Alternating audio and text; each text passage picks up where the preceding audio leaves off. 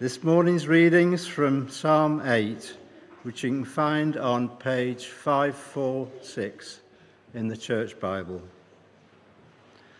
Lord, our Lord, how majestic is your name in all the earth. You have set your glory above the heavens. Through the praise of children and infants, you have established a stronghold against your enemies, to silence the foe and the avenger. When I consider your heavens, the work of your fingers, the moon and stars which you have set into place, what is mankind that you are mindful of them? Human beings that you care for them. You have made them a little lower than the angels and crowned them with glory and honor. You made them rulers over the works of your hands. You put everything under their feet all flocks and herds, and the animals of the wild, and birds in the sky, and the fish in the sea, all that swim the paths of the seas. Lord, our Lord, how majestic is your name in all the earth. This is the word of the Lord. Thanks be to God. Thanks very much for uh, reading for us, Andy. Good morning, everybody. Lovely to see you. Um, sorry, I've, I've, not been around for a few weeks. Um, I've, I've, not decided to become part time. I just had COVID, some holidays. I was down at St. Catherine's, but it's nice, nice to be back. And uh, in December, it's going to be something like 50 years since the last person walked on the moon. And I just want us to imagine for a moment that we get to be the next people on the moon. I invite you into my rocket ship. We blast off. And I want you to imagine we have landed on the surface of the moon. I have hidden something up there that you might find on the surface of the moon. If anybody, perhaps you don't have to be, but if you are younger in age, is good at finding things, have a look up there and see if you can find something that I've hidden. Go. See what it is. Whilst you're doing that, let me tell you that on the surface of the moon, if you looked hard enough, you would find a photo frame. I suspect the photo is faded. Uh, it's a family photo of the uh, Duke family. Just tear the place apart. Don't worry, it's fine. Uh, uh, uh of the Duke family that was put there by one of the astronauts, a Mr. Duke, I assume, in 1972, you will find two golf balls. Because I can't remember which uh, astronaut decided to stash secretly the head of a golf club, then tied it to a bit of uh, space equipment and had a quick round of golf on the moon. Uh, there are a selection of flags. Uh, have, have a look near that candlestick there. No, the candlestick. No, it's not hand gel. No, no. Have a look at this. This candlestick here. Have a look around the bottom. Uh, there are three moon buggies. If you're wondering how you're going to get around on, the, uh, uh, on, there, you might be able to kind of, I don't know, um, hot wire a moon buggy. What have you found? Yes, come on. What have you got? What have you got? You got? Money. What was it? Well, it's, n- uh, well te- uh, it's technically not actually a 50 pence piece. It's a small metal round object about the size of 50p. Who, who found it? Want to have it? Do you want to have a sit down? Let's have a round of applause for our seekers. Come and sit down, Elwin. Uh, and inside that tiny metal disc is a little silicon disc. So think 50p in size. And on it is the most tiny writing that you can imagine. And so, obviously, us good space tourists that we are, get our microscopes out of our back pocket, put it underneath, and read what's there. And we discover that when Neil Armstrong and Buzz Aldrin went up to the moon the first time, they brought with them this little um, this little thing full of messages from around the world, from 73 different world leaders. And uh, you, would, you, you could read them. And on Friday afternoon, I did. It turns out you don't have to go to the moon, you don't need a microscope, you just need Google. And lots of them, uh, lots of these messages celebrate human achievement. Uh, uh, of getting someone to the moon. So, the president, the then president of the Democratic Republic of Congo, wrote the achievements of human genius in the conquest of space in order to make man its master. Or the Prime Minister of Trinidad uh, and Tobago wrote of the historic triumph of science and human will. But there is one message uh, that stands out, that really stands out. It stands out because it's not just a celebration of human achievement, it celebrates the true and living God of the Bible.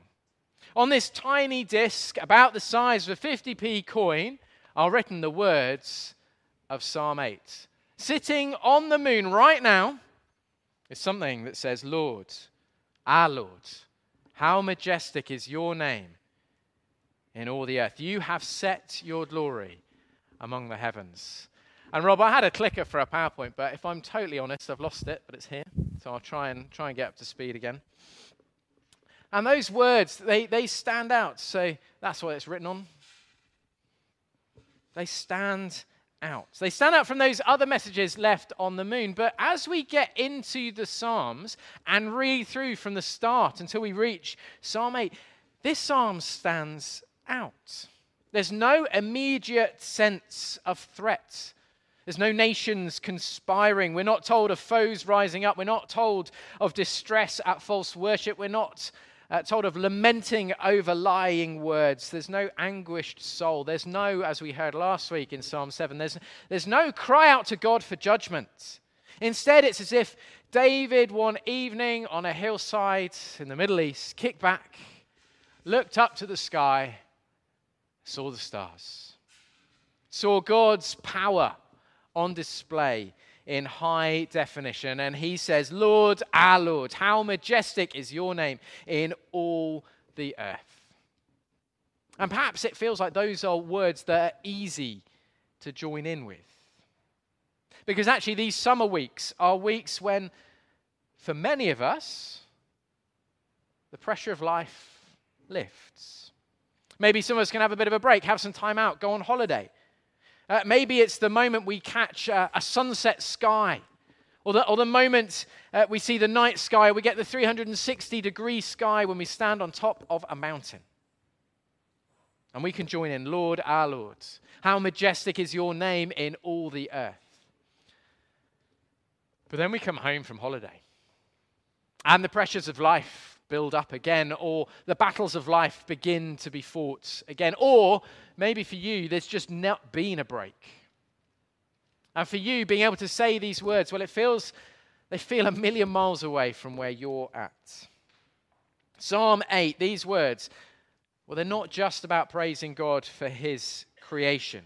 These aren't just words for the mountaintop moments or when the pressure of life lifts. These are words for every moment, including the times when we can't see the stars, for the times when the pressure of life almost feels impossible, and for when the battles of life feel fiercest.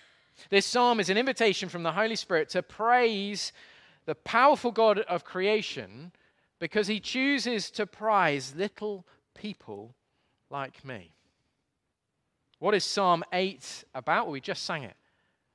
Our God is a great big God, and he holds us in his hands.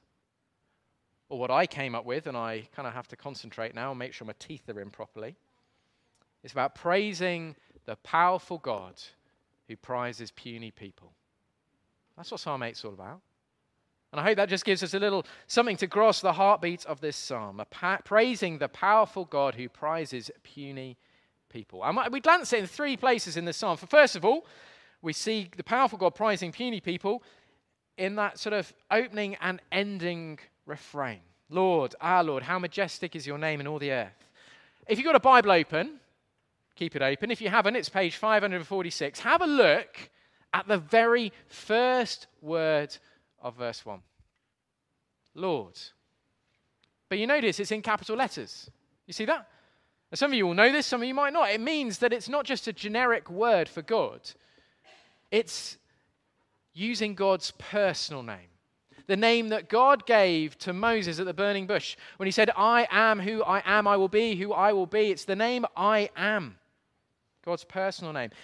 It's saying this is the God who can't be compared to anything or anyone else. This is the creator of everything and the God who makes himself known as a promise keeping, rescuing God. This powerful God rescues a people for himself and he invites them to call him their God because he calls those he rescues his people, his treasured possession. This invitation has always, will always be through Jesus. Now, this is just hypothetical for a moment. I want you to imagine when you arrive home today, disaster has struck. Your house has caught fire. This is hypothetical. It's not really going to happen. I pray. You've got time to rescue one thing out of your house. What do you go for? What do you go for? I don't know what it is for you. Maybe it's a photo album. Maybe it's, um, I don't know, something from your childhood. Maybe it's something, I don't know what it is, a precious book. I don't know what it might be. I think for me it'd be some toys to entertain the children. Um, but it probably tells you what you treasure, what your treasured possession is. What is it when the, go- when the world is broken and messed up? What's the first thing that God goes in to rescue? It's people. We are his treasured possession. A powerful God in Jesus gives himself completely, dying on a cross to rescue people. People he created, to bring them into the life he created them for. Don't think this is because God is lonely or lacking. Don't think it's because we're impressive or important. He does it because he is the promise keeping, rescuing, gracious, compassionate, slow to anger, abounding in love, faithful, forgiving, just God.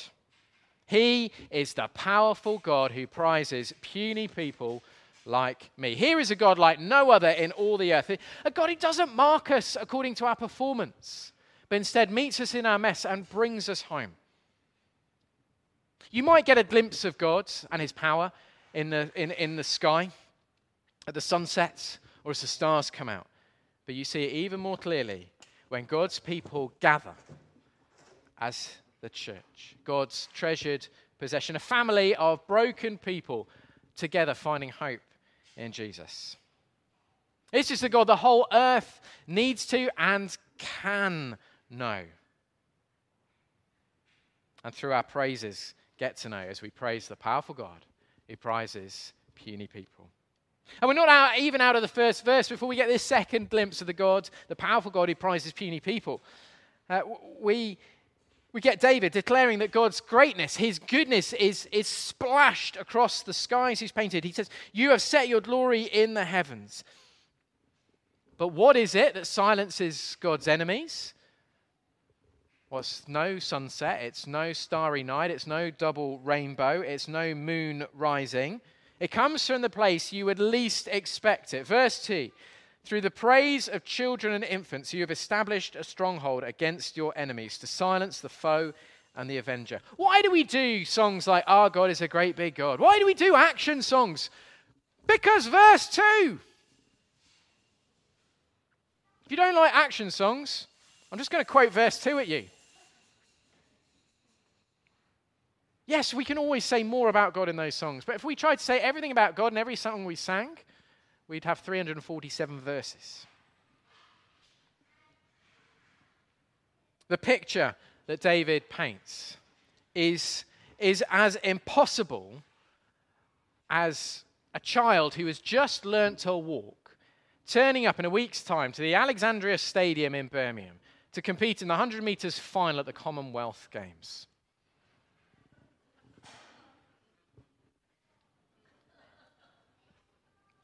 And winning.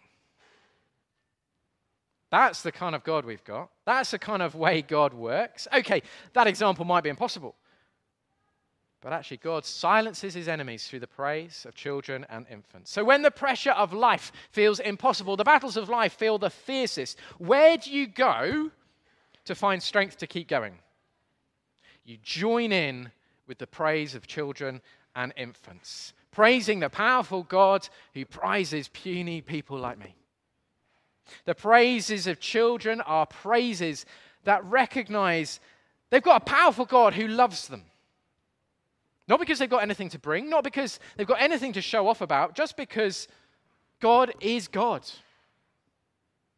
And we're to join in with them. And so at this point, I actually want to come over here because we've got some of our children over here, some of them, and I know there's others around. Uh, and I want, I've got something to tell you guys. It's really, really, really important. I want you all to know that you guys have so much. Look out over there. Can you see everybody? You have so much to teach us. I can only see one row. You can see one row. There's a few more rows, I promise.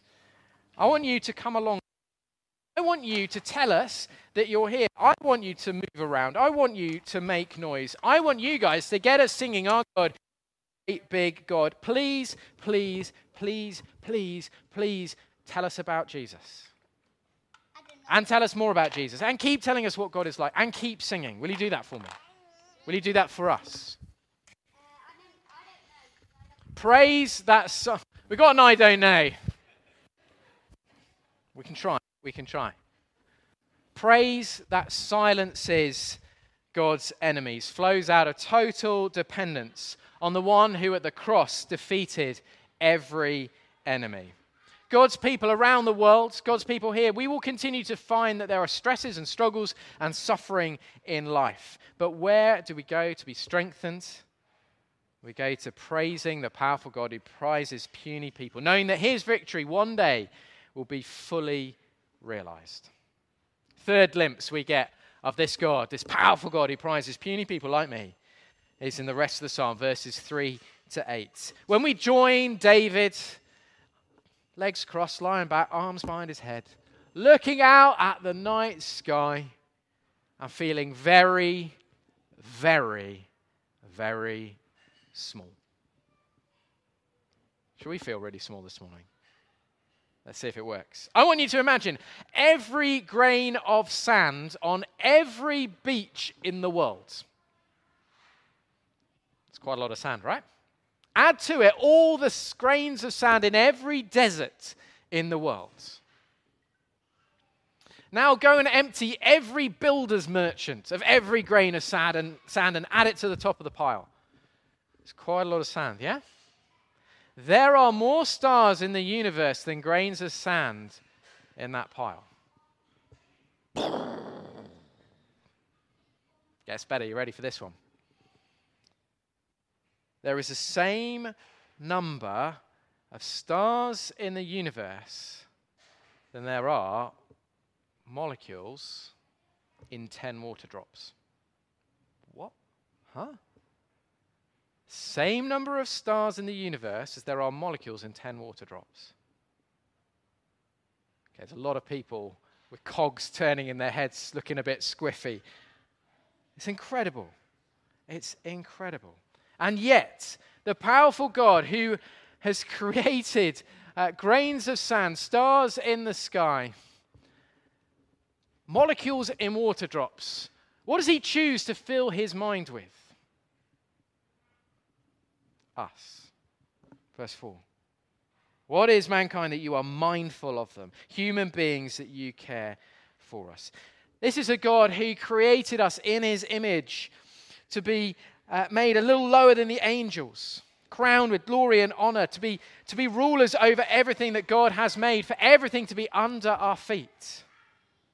Tiny me, tiny you, treated by God like royalty, a little lower than the angels. Where our work, what we do really matters serving others, cultivating life, making stuff, creating order out of chaos, exploring things, learning things, discovering things, caring for things, looking after things, sustaining all that God has made. Praise the powerful God who prizes puny people like me. Except suddenly it feels like we need to put that praise on pause for a moment, don't we? Because the question is are we, are we really ruling things? I don't know about you, but I have several moments regularly when it feels like cancer is ruling things, when tragedy is ruling things, when political forces are ruling things, when market forces are ruling things, when the demands of work or trying to find work seem to be ruling things.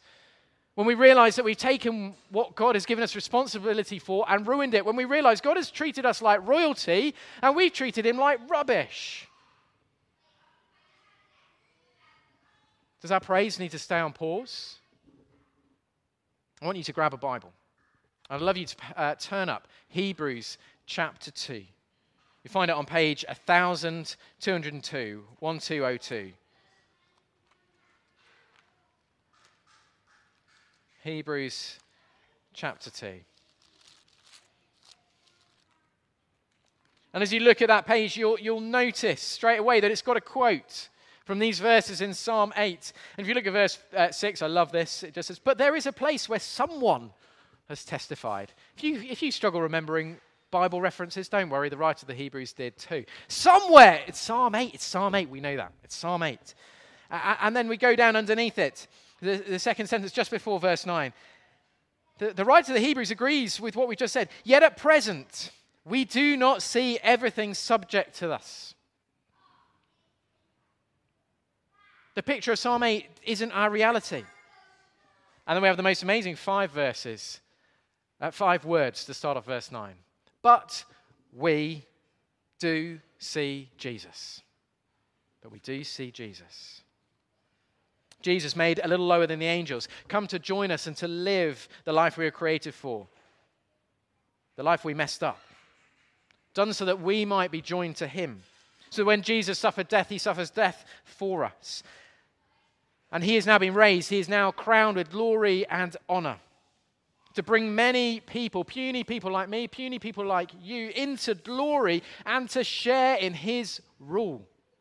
One day, when all things are made new, all of Psalm 8 will be true. As we wait, though, we we continue to care for God's creation. We know all our efforts can be undone, but know that you're giving people a glimpse of what's to come and of the God, the powerful God of creation.